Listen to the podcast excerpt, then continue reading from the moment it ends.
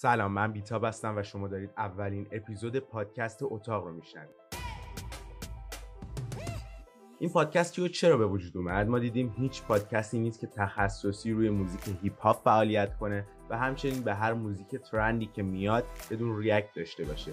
ما داخل این رسانه طرف هیچ کس رو نمی‌گیریم و همچنین سعی می‌کنیم که افراد بیشتری رو با این سبک از موسیقی آشنا کنیم.